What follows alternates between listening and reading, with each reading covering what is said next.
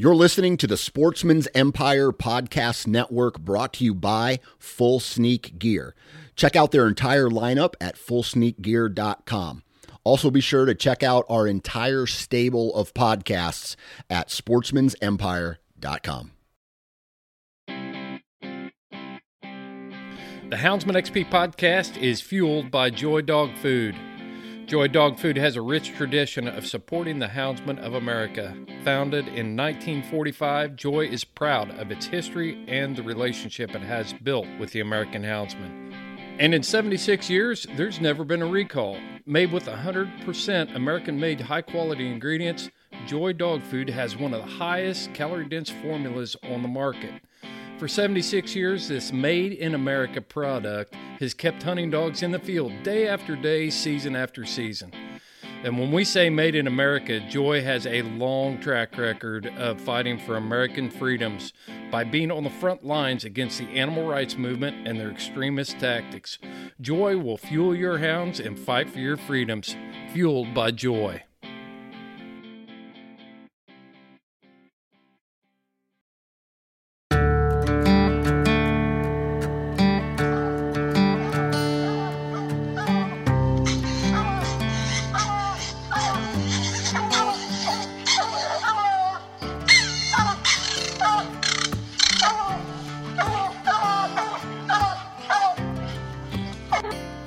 This is the Houndsman XP podcast.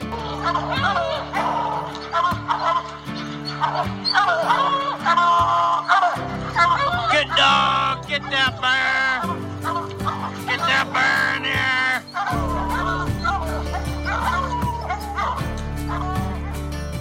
The original podcast for the complete Houndsman.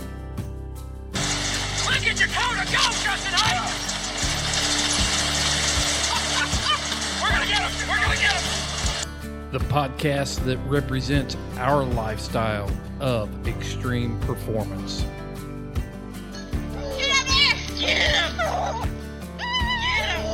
Yeah, good boy! Ranger! Uniting houndsmen across the globe from east to west, north to south. You know, if you're going to catch a cat or a lion, you know, you have to have teamwork. We take you to the wildest places on earth.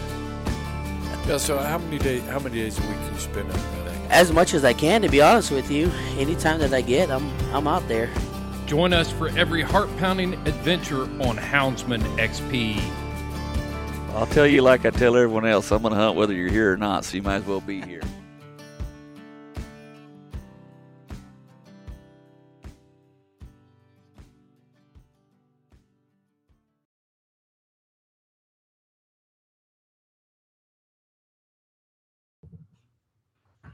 Welcome to the Houndsman XP podcast, everybody. Thanks for tuning in this week. And uh, man, I'm I've been looking forward to doing this podcast for a long time. Uh, we're right in the height of deer season, and the conflicts are abundant. I've got neighbors that are that are crying about dogs barking and dogs running around here. I've had to had to put the young dogs up and keep close tabs. It's pretty stressful for me, but uh, I'm I am um, happy to have Austin Tomlin on the podcast. And Austin contacted me. Man, it's been a while back. How long's it been? A, how long was that, Austin? Was that back in It's spring? probably, it's probably been three or four months. I think it was this summer. Yeah, yeah. Mhm. And Austin has written a book called uh, "Deer Hunting with Hounds: A Southern Tradition." And and when I first got contacted by Austin, I was like, "Oh boy, here we go." It's another opinion piece, uh, justifying hounds with objective thinking, and and my great granddaddy told me, and he's been doing this, and I've been my daddy, and all of us have been doing this. It's a tradition and uh, you know we know how that goes people start posting stuff or writing stuff and it's it comes from an, an emotional based opinion platform. And so i really didn't pick up the book. It was laying there on the on the table. I thumbed through it and looked some pictures and there were pictures of deer and dogs and kids and and uh, on my recent trip to new mexico then I took it with me because I was bound and determined to read that thing. And what I saw was an answer to a lot of the, the questions and a lot of the problems that, that I have been asked and addressed and tried to do different differently with uh, fish and wildlife agencies. I mean, this thing is a masterpiece when you get into the center of that book and you start talking about fair chase. And it's a, it's a, I was just impressed, Austin. I was impressed with the work you put into it, the way that you've cited the biology, biological studies. I mean, we're going to get into all of that. So, welcome to the podcast. To yes, sir. Thanks for having me. I'm looking forward to talking to you. I've been, I've been excited about this for a while now. Yeah, yeah. And uh, so, Austin, tell us where you're from. Tell us we're gonna we're gonna get a little piece about you and and what motivated you to write this book. Sure, I'm I'm from Southeast Virginia. I grew up in a small town called Carrsville, uh, Virginia, in Wight County. I do most of my hunting in Southampton County. I I grew up dog hunting. I killed my first deer in front of dogs when I was six. Uh, I grew up still hunting. I've, I've hunted with the bow and muzzleloader my whole life. Uh, and uh, after after you know I graduated high school, I went to Hampden-Sydney. I majored in philosophy, got a degree there, and, I, and that's where I really uh, learned that I, I, I enjoyed writing. Uh, I kind of found my love for it there, and that's where the idea for writing a book about deer hunting with dogs uh, began. Yeah, you so you get a degree in philosophy. You know, I looked in. Yes, sir. Yes, sir. It's a it's, it's a good degree to go into law school with. Wait. we joke we joke around about uh, you know getting together and talking philosophy and stuff, but this is going to be this is going to be like the real deal. We're going to talk philosophy. Oh, yeah, yeah, yep. All that. I mean, I, I, learned how to think about in those philosophy classes. They really taught me how to think objectively and, and be open minded, and and I I hope that showed in the book. Yeah, you know? it did. But, it it sure did. Tell yeah, but more. I mean, after I graduated college, I'm I went to law school. I'm currently in my third year of law school at uh, Campbell University, right here in Raleigh, North Carolina. I should be graduating in May, and then I'm coming back home and uh, going to join a small practice in Suffolk, Virginia, and probably live there the rest of my life. you got plans, man. You got plans. Yes, sir. Yeah, but I, I wrote this book because there's nothing there, there, hasn't been anything written about deer hunting with dogs at, at, in a book you know i mean there's a few articles online that you find but in most of them they're extremely uncharitable. They the authors obviously never been, so they have a two or three sentence explanation of how deer hunting with hounds works, and then they provide their opinion on on whether it's ethical, unethical, whether it should or should not happen. And I wanted to write something that people could buy and, and, and pick up and have a at least a basic understanding of how deer hunting with hounds works. And I wanted to clear up some of the common misconceptions. You see, and all those little articles and, and and when you talk to people who haven't really been deer hunting with hounds there's a lot of misconceptions you know the deer catch the dogs the, the deer has no escape route uh, i mean things like that are, are common from people who dogs run all the deer out, out of you know they run them into the next state you never see yeah. them again mm-hmm. yeah and, and it's easy to think that way when you've never done it or you've never read something like this. So at least if if you can't go deer hunting with hounds, at least you can read this book now and get a charitable, uh, in-depth explanation of how it works. You know, and that, that was my goal, and I, I I hope it's worked.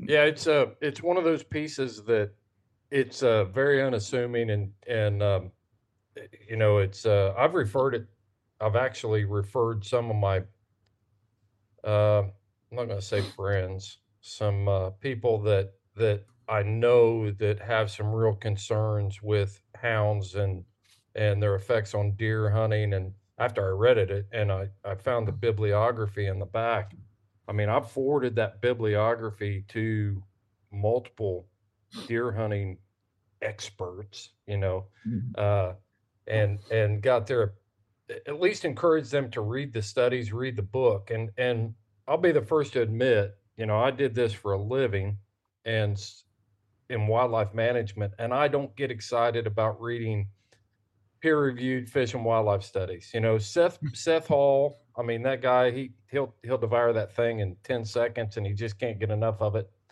And and so my advice to the the listeners of this podcast is I get it, man. That that's technical stuff. Get a copy of Austin's book and read that because it puts it, you know, he, he lays it out in a way that we as houndsmen can relate to it.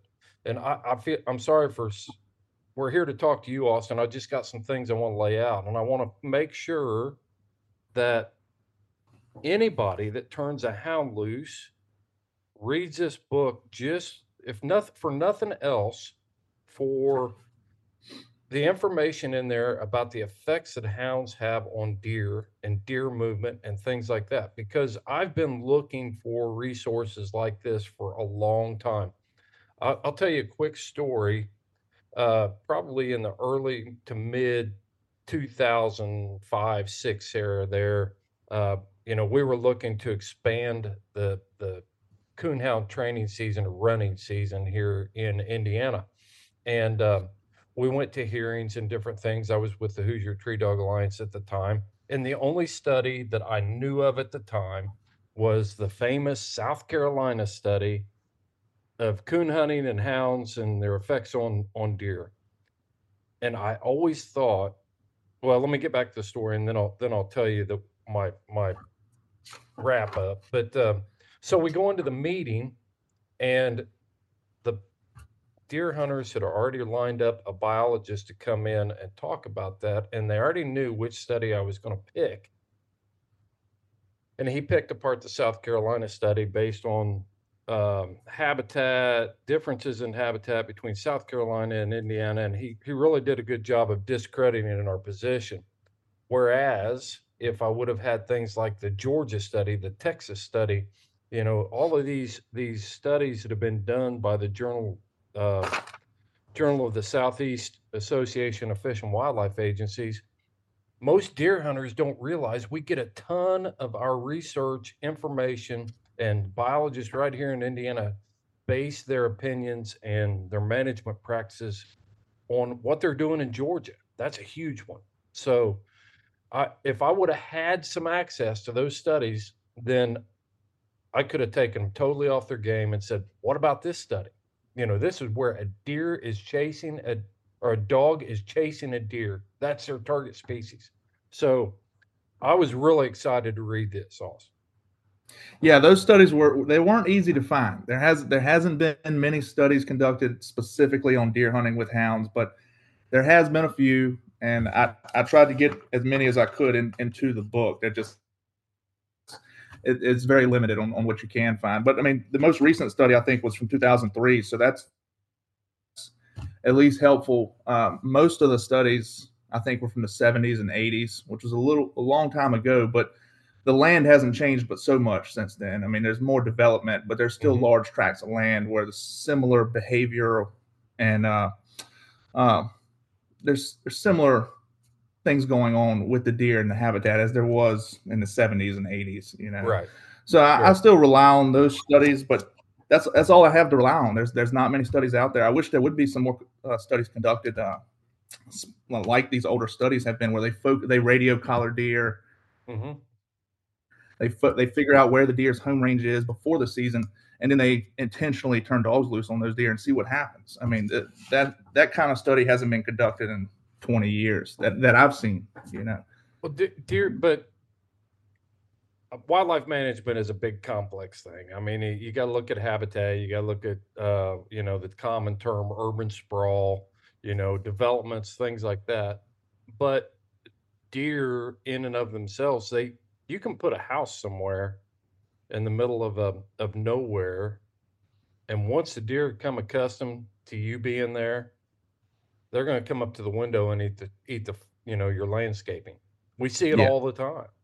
So deer are highly adaptable to that sort of stuff, and and they have not evolved to the point where human intrusion and different things like that are going to push them out just because I've decided to live here. I think it's it's something we need to be on point for, and I hate to see it as much as anybody, but but you know, trying to say that deer have changed in 20 years or their behaviors have changed, it's totally unacceptable, and it's just not true.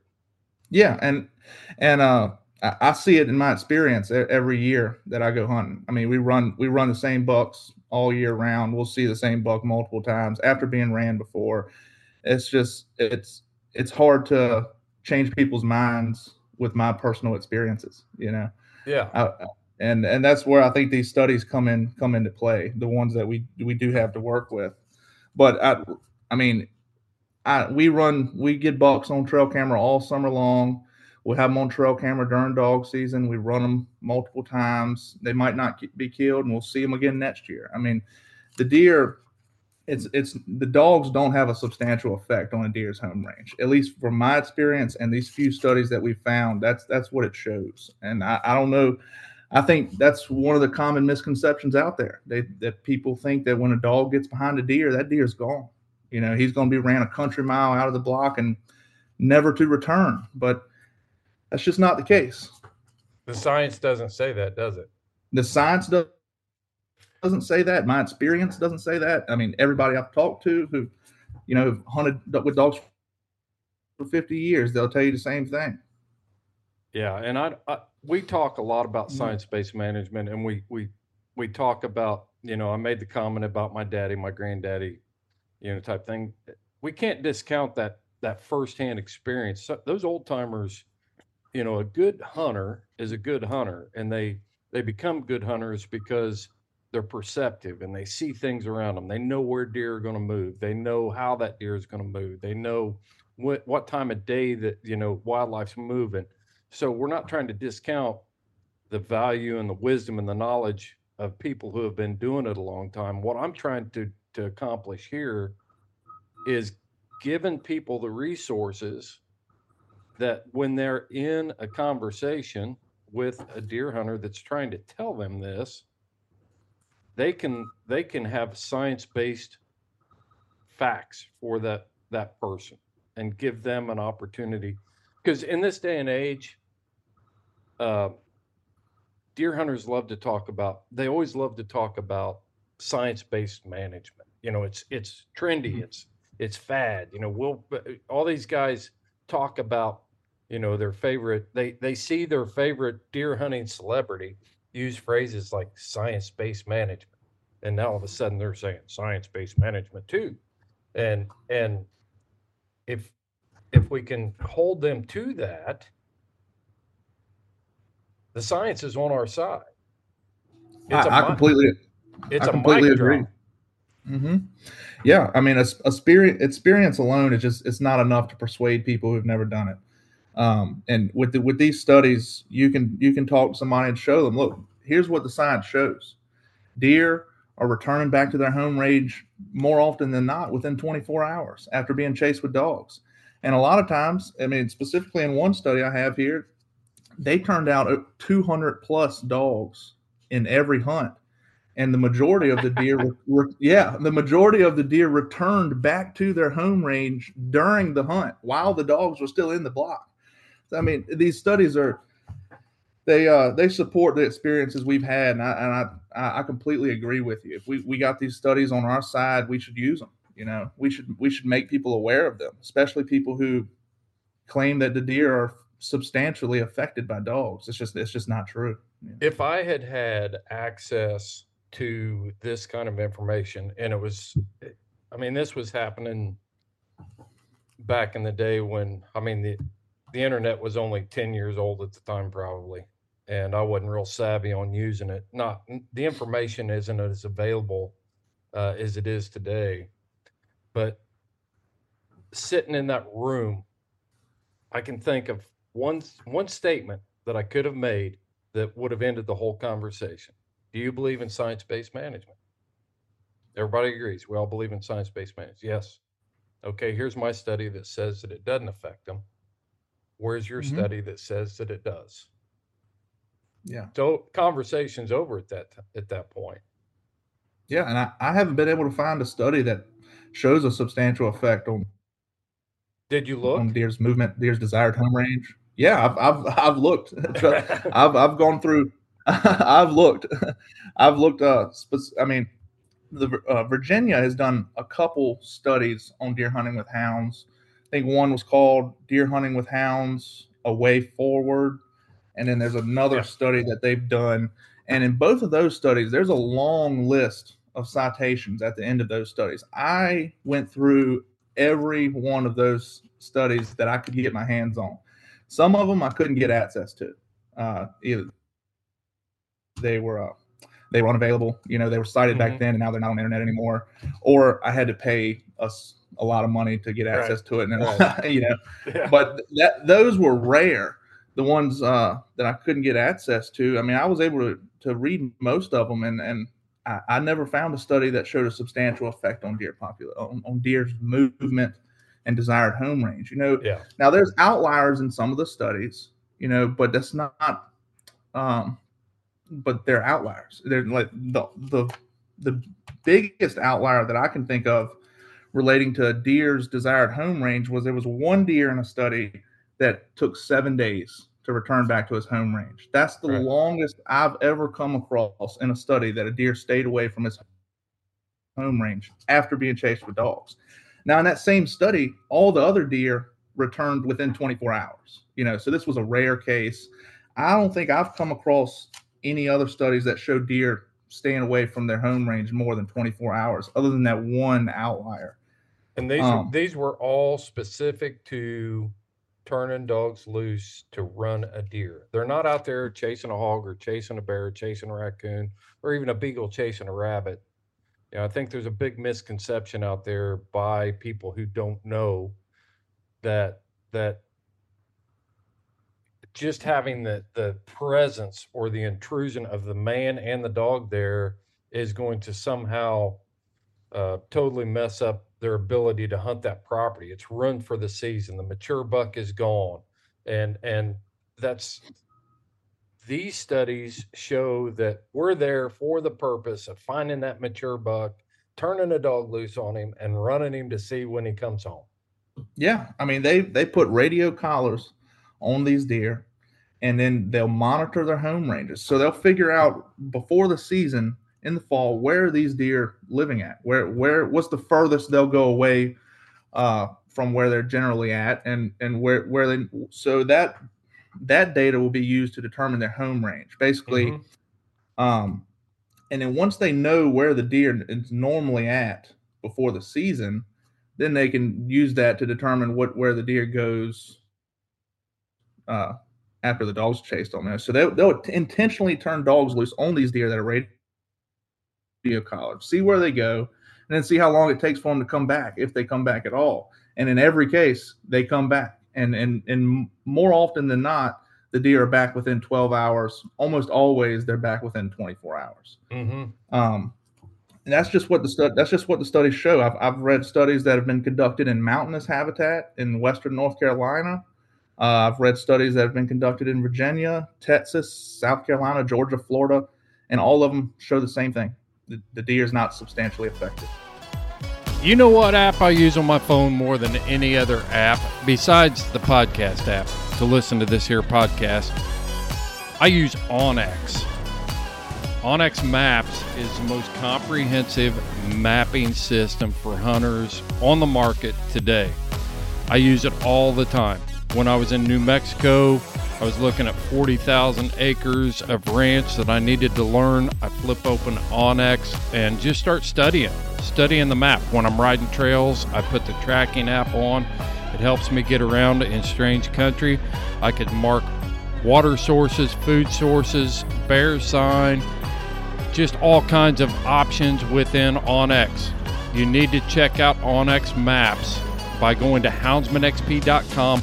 Click on the link on our sponsor page. You'll go right to onX Maps, and when you check out, enter the code HXP20 and you will get 20% off of your order. Know where you stand with onX.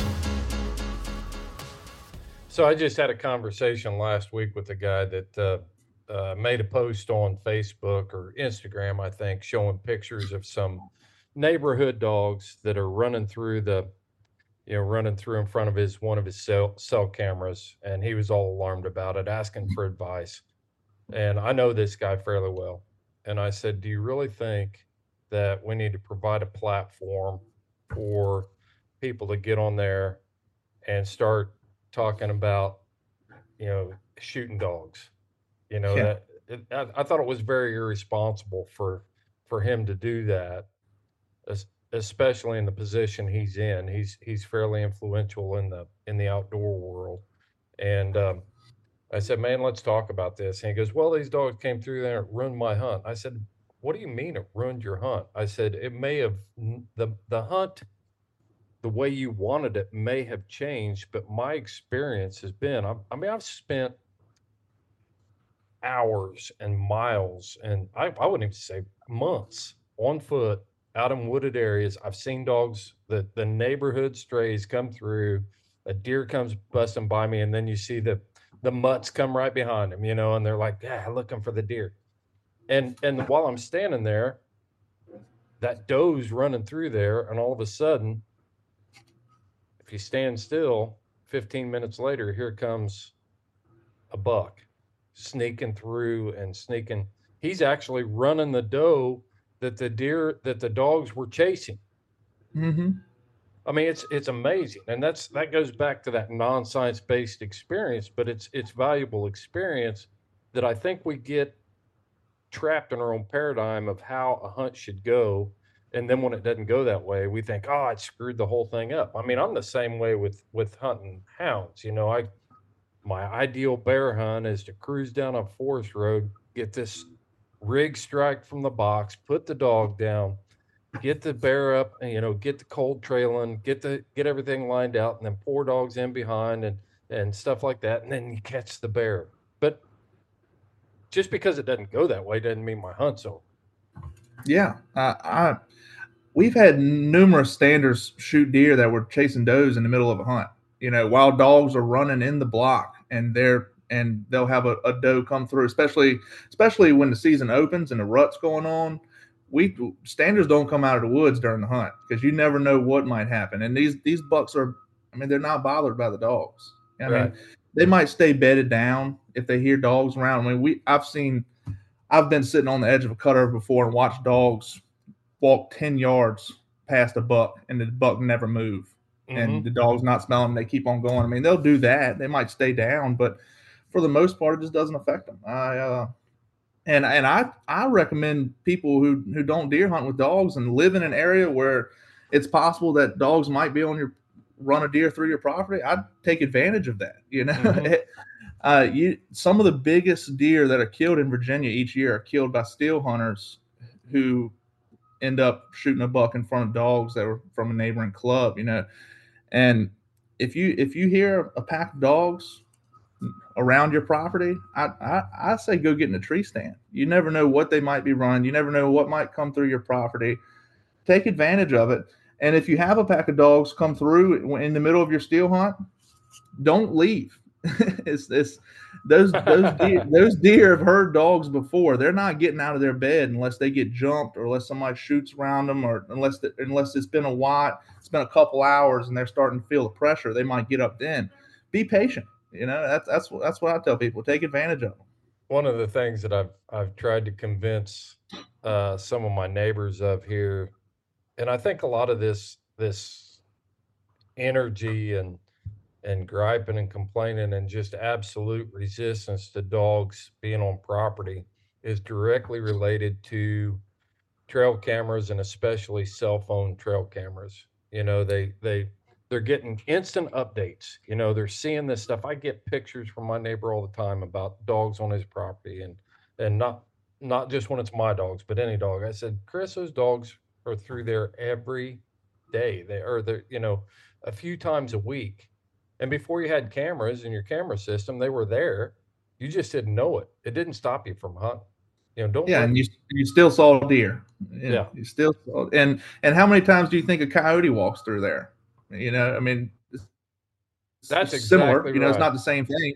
And I've, I I've mean- thought about this. I've thought about this. If if the presence of a threat, a predator, whether it be predator or a perceived threat by deer, moved them out of an area.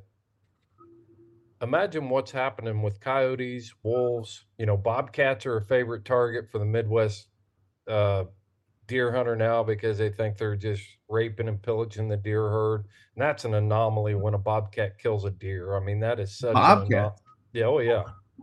Yeah, I, Yeah. I didn't even know bobcats uh, killed deer. I, I thought they were too small to, to, to make that happen. Well, I'd But- say your coastal bobcats probably are, but you know, you get a you get a 35 pound bruiser up here, a 30 pound bruiser from the upper Midwest, and and That's a big cat. yeah they're capable and there's actually video evidence of it but they're not they're not the the terrorist hit squad on deer like they want it to be. I think a lot of times deer hunters just need an excuse as to why they're not killing big deer because everybody's killing big deer. Look at them on facebook you Yeah. know? So they're Mhm. looking for reasons why they're not successful. And i'm not saying all this. I am 100% pro landowner rights you know a person's got the should have the right to dictate what happens on their property. And i'm not advocating that we abandon that at all. But as a landowner myself i've dealt with landowner conflicts my whole career. And when i was working you'd always start getting these phone calls at the beginning of this right before season came And it's like hey my neighbor's got a tree stand 10 yards from the property line. It's facing my property. I know he's going to shoot a deer on my property. I'm just like, who's your neighbor? Ah, he's some guy from Indianapolis. Have you seen him out there before? He's like, he goes, oh yeah, he's he's been out there the last three weeks. I said, did you stop and talk to him? Introduce yourself, make a neighbor out of him. You know, let Mhm. him know that that and build a relationship. He's like, no. And I said, until you do that, I don't care about his tree stand on his own property. Yeah, you got to communicate. That's something that that I think uh, could be done done better for in, in every aspect of hunting, but especially in the dog hunting community. We got we got to communicate with each other. That's that's important for for the hunt itself, is planning and organization and, and having those walkie talkies and being able to communicate during the hunt. But more importantly, is communicating with the landowners and especially the landowners who don't dog hunt in the area you know? If if you have landowner who who owns a farm doesn't let you dog hunt but you hunt a thousand acres beside it go talk to them introduce yourself. Tell them you're, you're the president of the hunting club. We hunt this. Uh, what do you hunt? You know find out if they hunt. And if if they're gonna you know this is more it's more important for when there's small pieces of land inside of larger tracts you know have communicate with those small landowners and and ask if if they're hunting if they hunt on saturdays say they work all week and they can only hunt on saturdays don't hunt around them if you can. You know most of these clubs around here got 5000 acres at least. You can you can communicate with these landowners and try to coordinate to where property property rights issues don't happen you know because okay you work all week we can hunt a different block on saturday and stay out of your way and, Mhm. and, and you'll stay out of our way and, and and everybody will be happy. But i think a lot of people are scared to talk to those landowners that are against dog hunting or they might not be against dog hunting. Maybe they just don't want they just don't want hunting to happen on their land. But we got to talk to those people.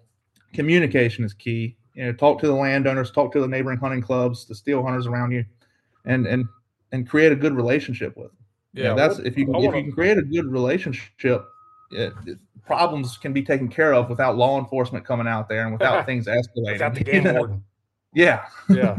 See, that's the that's the issue right there. Is you know when you read these studies that you've put together, the ones that you cited in the back of your book, I think hunters we just don't as houndsmen we haven't learned how to take information and make it work to our advantage yet. Um, as a community as a whole, few of us are. It's good to see that. I'm going to give you a chance to practice your litigation skills here in a minute Uh, okay as a as a young attorney in training. Uh, but as houndsmen, we've got to find ways to use information in our adva- to our advantage. And um, what'll happen is these studies are out there. The biologists collecting this stuff, the only thing they care about is getting the right information, getting it in a peer-reviewed study, getting it published, getting it to their higher ups the reason that we as hunters need to understand this sort of stuff is because going on Facebook and complaining about your neighbor that doesn't doesn't allow, you know, he hates hounds and stuff like that. That does zero, nothing. It does nothing for our cause.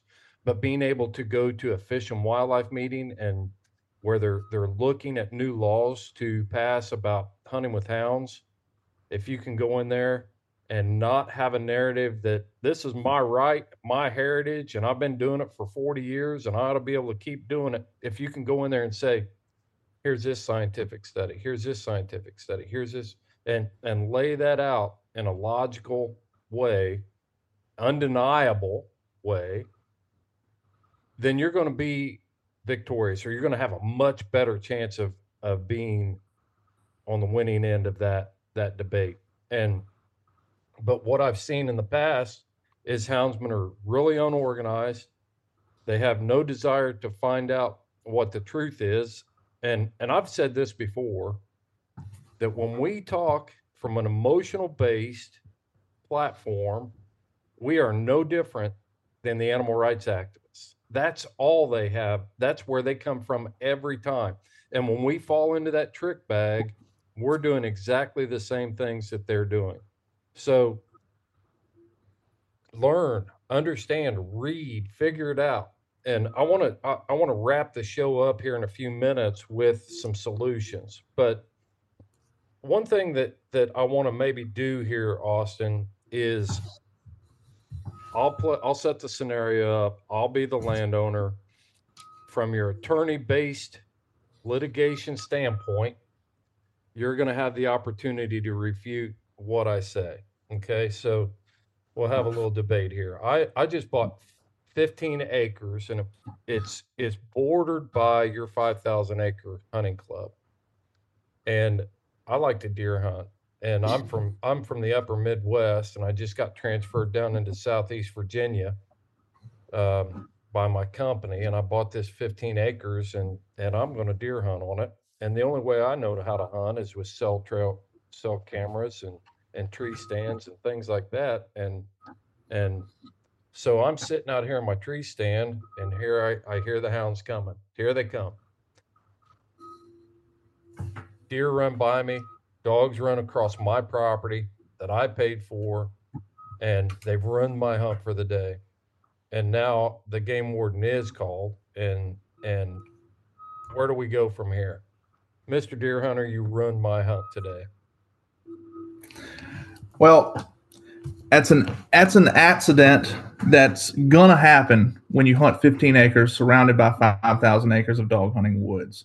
It's not something that we intended to do. We didn't turn we didn't we're not going to turn dogs loose on your 15 acres, and we do everything we can to prevent the dogs from crossing that 15 acres. You know, we have GPS collars, we monitor these dogs, and and we're able to tone the dogs to to correct their behavior. And every now and then we're just not able to prevent the dogs from crossing property lines. And it's an accident that's that's uncommon especially it's becoming more and more uncommon with gps technology and stuff but it's something that we will continue to try to get better at and prevent and if i'm talking to this individual specifically I would, I mean, I would apologize for for the dogs crossing his land, but I would also tell him that it's Apologies a don't reality. cut it here, man. I, I only Yeah. get a few hours a week to hunt.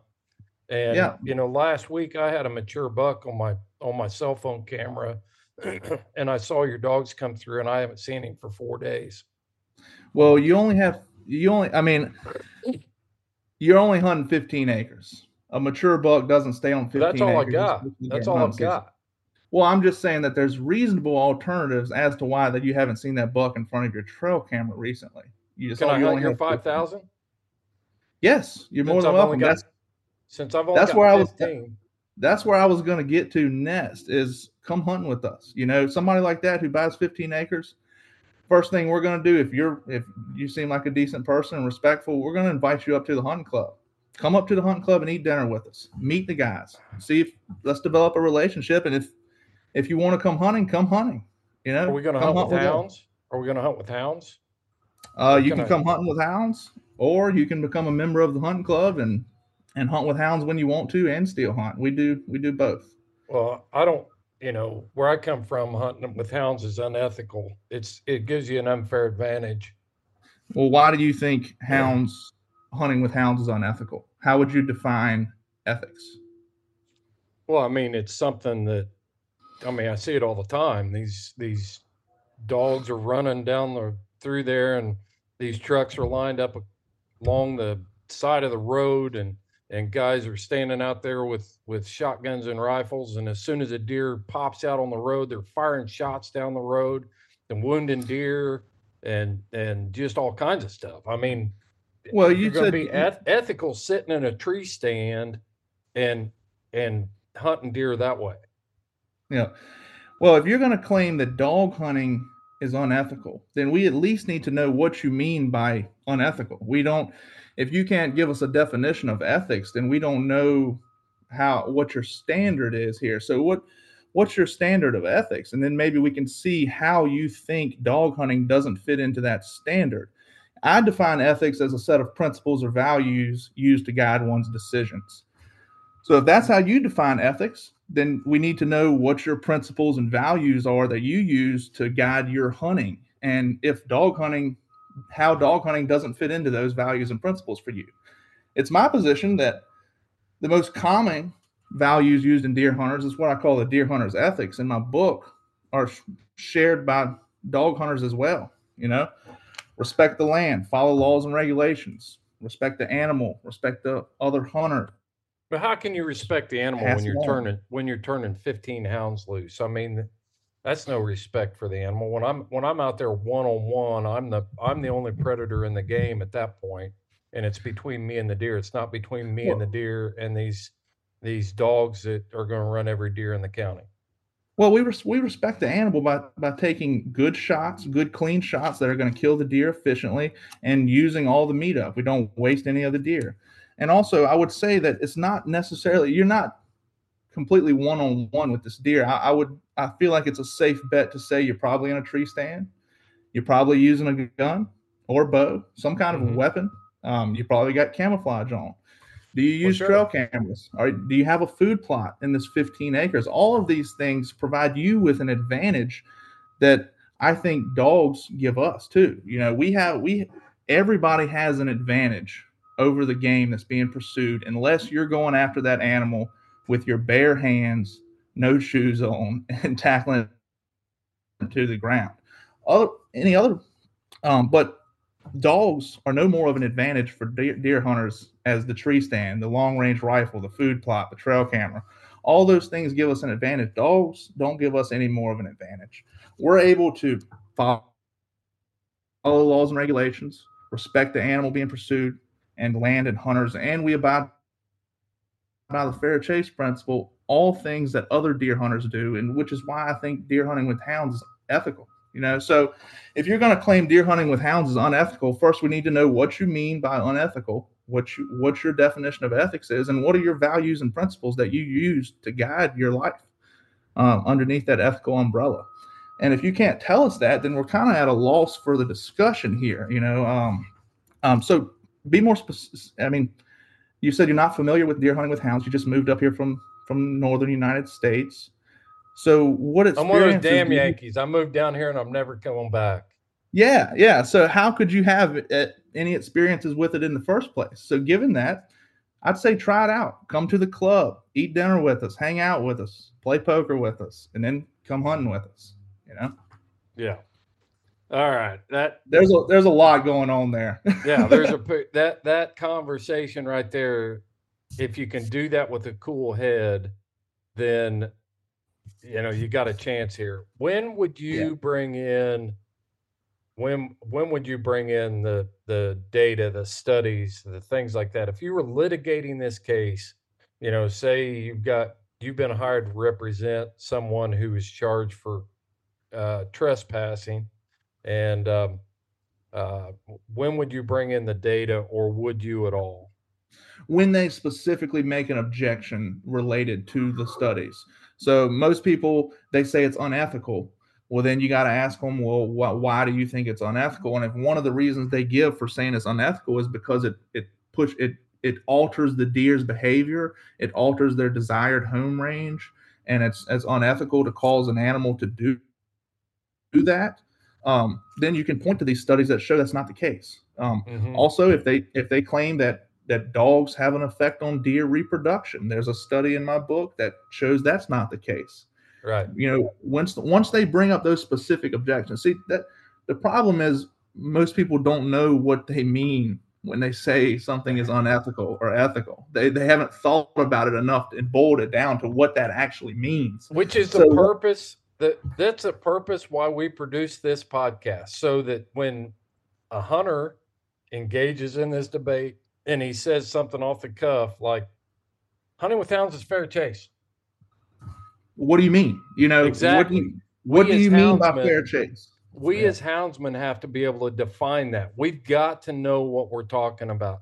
If we're going to say that it's ethical, then we've got to know what ethics means and and be able to back that up. And when I see studies like this, it puts tools in our kit to be able to prove our point, but we can't get tripped up all the time. And that's where I see the failure of of I mean, I sat in multiple fish and wildlife council, natural resources commission meetings, and all this sort of stuff.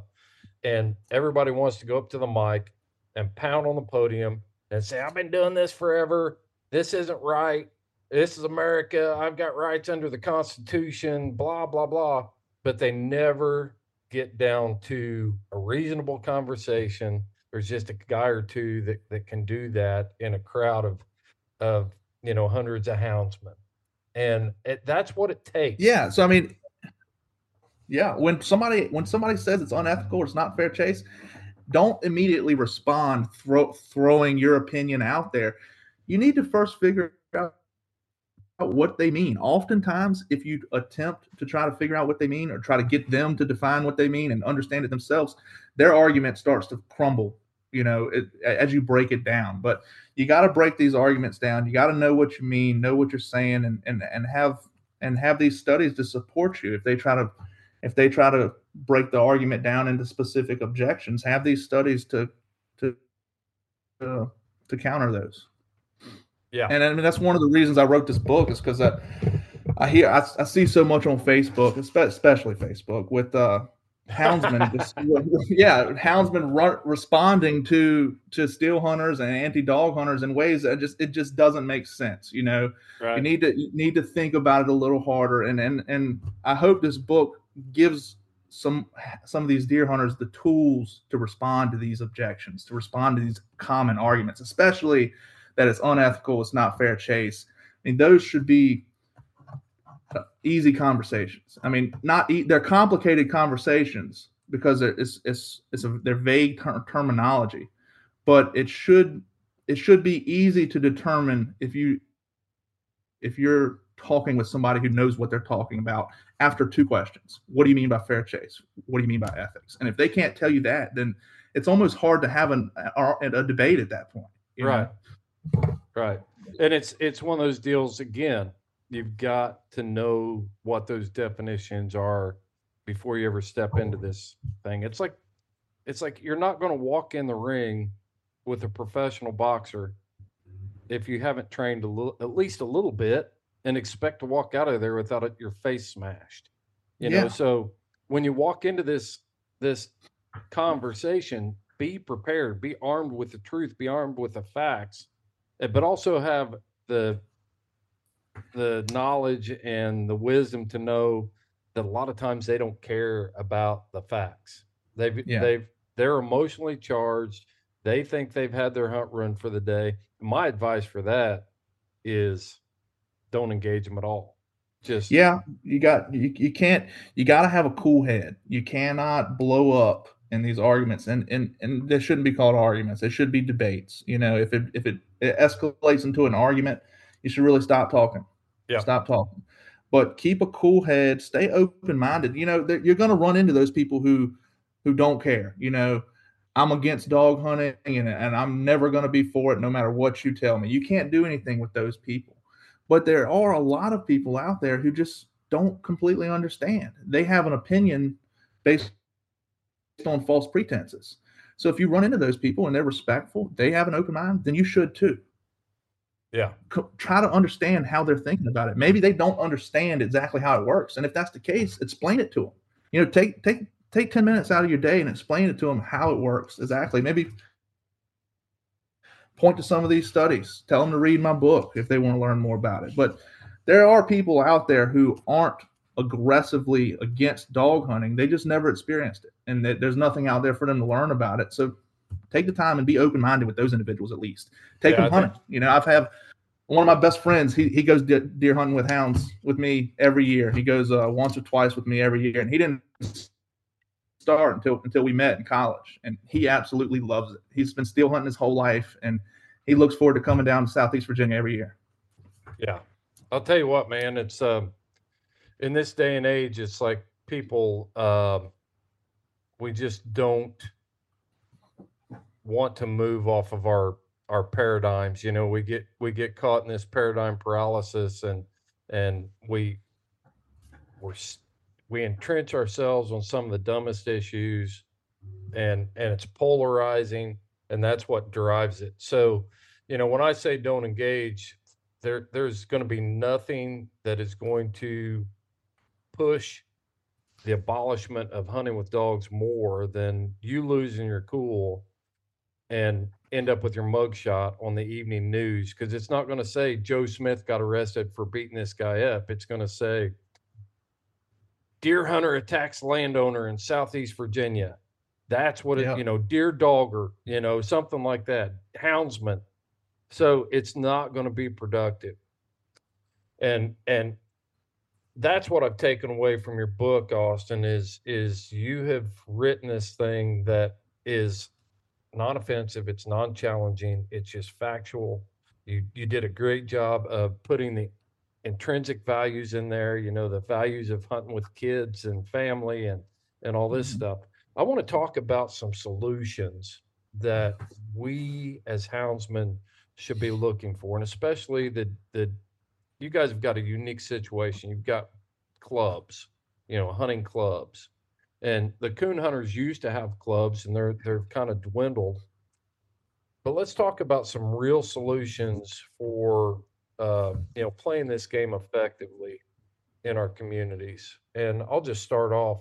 You know, Mark Booth runs Southern Hound Hunting Magazine in, in out of Vidalia, Georgia, and uh, I went down there for a deer hunt and we uh, had a great day of hunting. We took some veterans down there, and uh, Mark laid it, set this whole thing up. He had landowner buy-in, he had community buy-in, and and he was showcasing the fact that his club was taking America's wounded veterans or America's veterans on a hunt. So he's showing that his club was giving back to the community. So let's talk about some of those options that these clubs can be, you know, steps that can be taken to be more successful and be more accepted in their communities. Yeah. So uh, the Wounded Warrior, uh, Wounded Veteran projects that that that stuff goes on around my area too. I think Central Hill Hunting Club hosts a number of, of veterans in the of Wight County for a hunt each year. I think it's Central Hill Hunting Club and Orbit Hunting Club.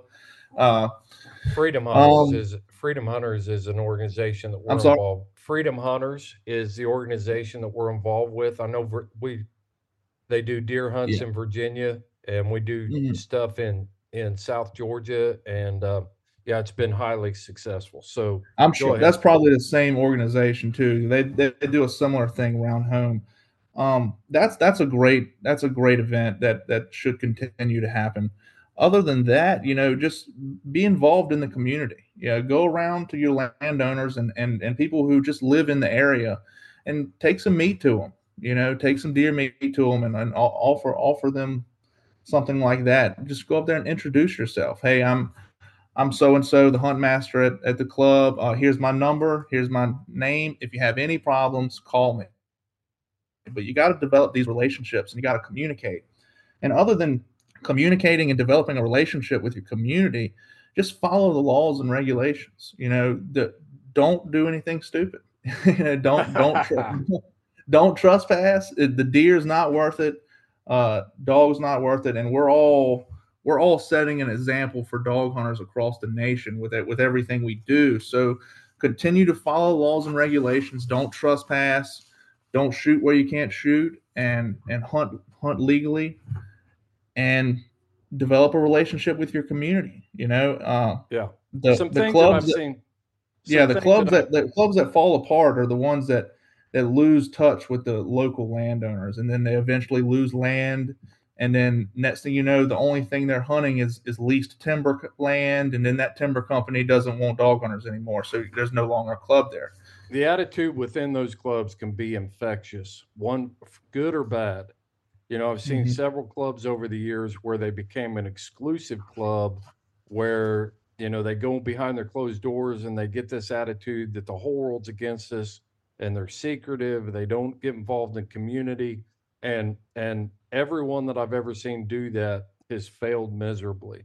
Whereas the clubs that like in Indiana you can enroll your organization in an adopt a highway program where you can go out every every hound hunter's got a pickup truck and you pick a day in June or July or May or when the weather's good or whatever and go out and clean up a roadside ditch. You've got obligations, you pick up some trash.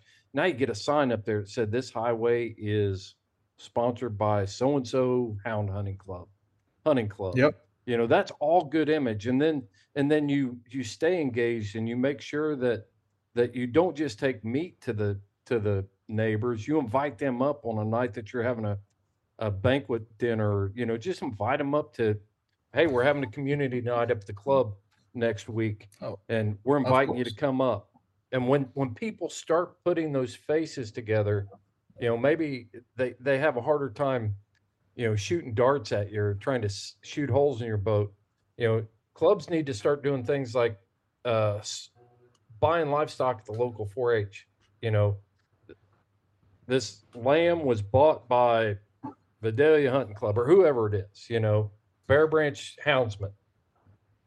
Any way you can get involved in the community, I, I recommend doing it. You know, like you said, invite people up to the hunting club. There's plenty of clubs around around the area, including ours, that invite landowners, and people that don't hunt with us. You know, they just come Yeah. up there and eat dinner with us and meet people and get along. I mean, that's how it should be. It's it's it's a it's a it's a communal activity, and it doesn't it doesn't exclude the people who aren't hunting in the hunting club. It, it includes Right. the people surrounding the hunting club, and everybody's got to be a part of it. Even if you don't hunt, at least have somebody's phone number to call if you have an issue or a problem, you know, and, and let's communicate. Right. But when when when silence takes over an area, it's inevitable. The demise of, of that club is in, is inevitable, and it just you got to communicate. It's it's important, and and along the same lines as as uh as this is, I, I want to urge houndsmen everywhere to take advantage of the GPS collars that we have nowadays. I don't think I, I don't see many people nowadays not using Garmin GPS collars, but we should be using that technology with the advancements in technology that we've had over the last 15 years. It's become much easier to prevent property trespass, dog related trespass, and we should be taking every advantage, every opportunity we can to take advantage of that technology and prevent it. And that'll also help ease relationships in the community. You know, we're, we're taking advantage of the tools that we have to try to prevent any problems, and we're also developing a relationship with the community. And that's that's just what you got to do as as a club to to stay stay alive and and and continue to, to hunt.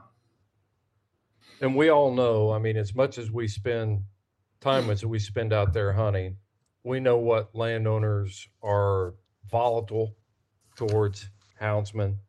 And so if I'm watching this on my GPS, my experience hunting, you know, last three times I hunted there, the dogs ended up over there and I had to call them back or whatever. You know, I can use my Garmin at that point.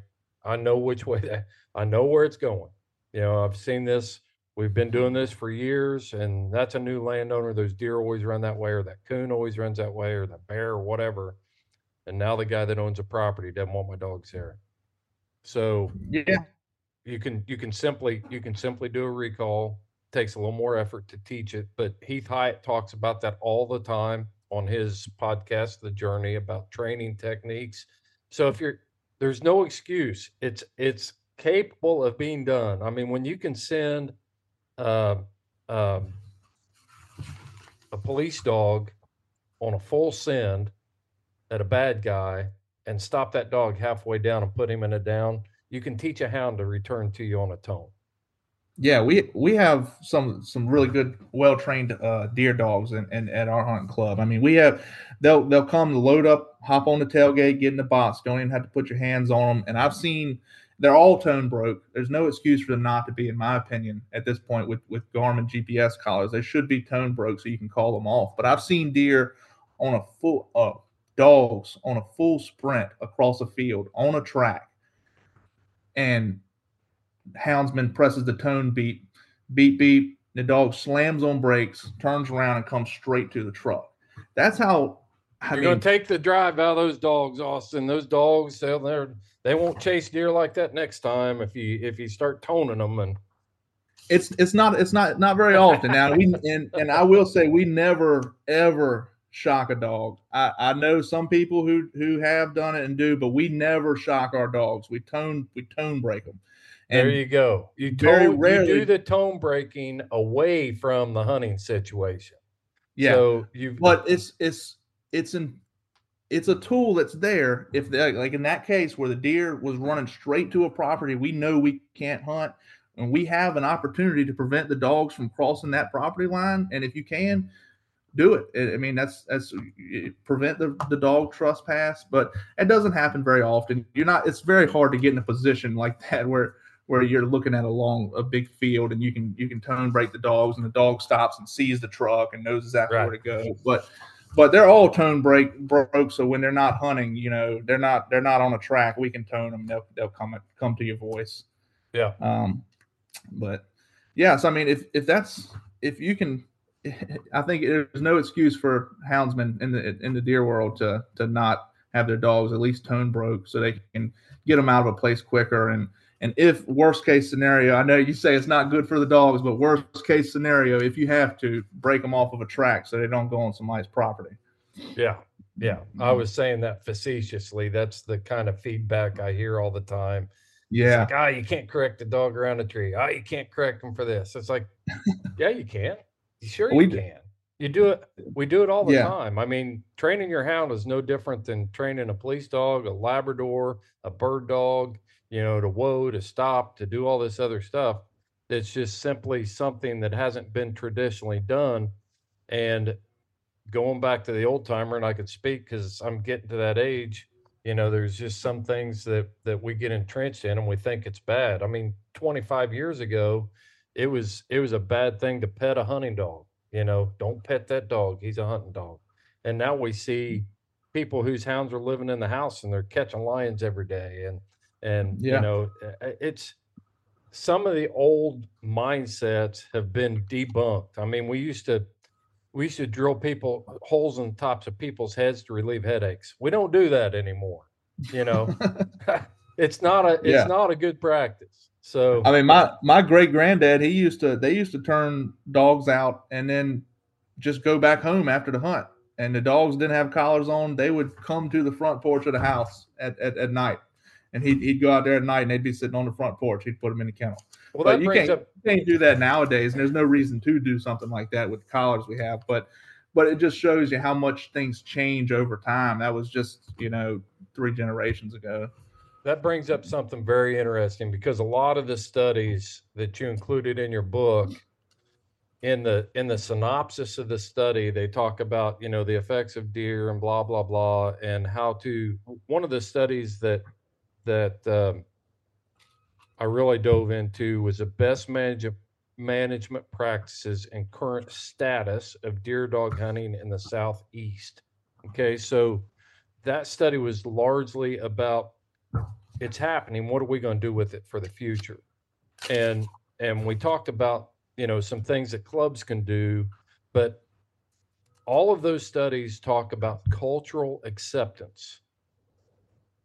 The world's changing folks and if we don't figure out how to change with it and stay in front of it and think strategically for the future then we're going to find ourselves without without being able to turn dogs loose. And there's a Eric Hoffer made a statement that I've always looked at when I was in leadership and different things, but it just served me very well. It said it goes like this goes the learners will inherit the earth while the learned the learned will inherit a world that no longer exists find themselves beautifully prepared to to deal with a world that no longer exists meaning that people that learn behind.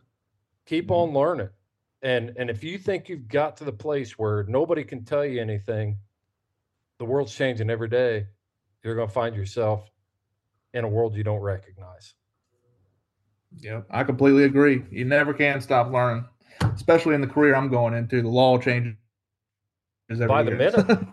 you know every Yeah. every minute the law's changing court rulings different things like that i think people are going especially the folks in virginia people in your club um, i think you're going to be an asset for the future houndsman austin i really do. It's it's really a, an anomaly to find someone who you know just as evidenced by your book you, you got down in that thing and you wrote something that that is going to be useful for anybody Uh, fish and wildlife managers ought to read your book um, to get an idea of who we are and where we come from and then apply that and see that not every houndsman out there don't paint us with broad brushes you know a guy like you with with your skills and and your training as an attorney you're going to be valuable I hope so. I want to see my grandkids shoot a deer in front of dogs, you know, and I, I want it to continue. I, I hope it does.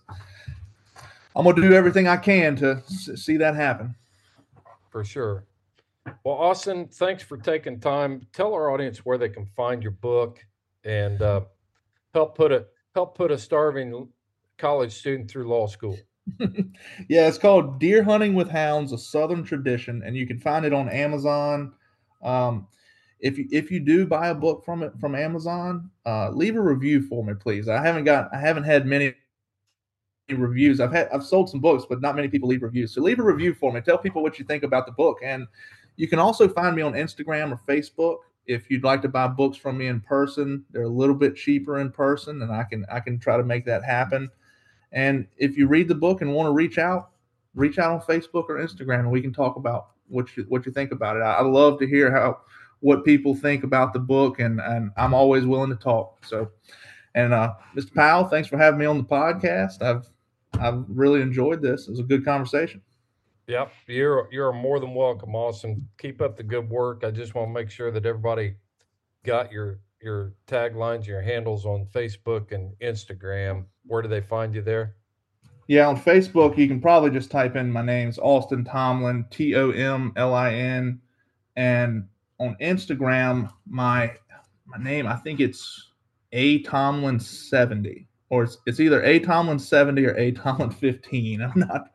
I need to double check that, but either way, find me on Facebook is probably the easiest way to get in touch with me. I would recommend that. Direct send me a direct message if you want to talk, and I'll give you my number and we can talk on the phone. Sounds good, man. Sounds good.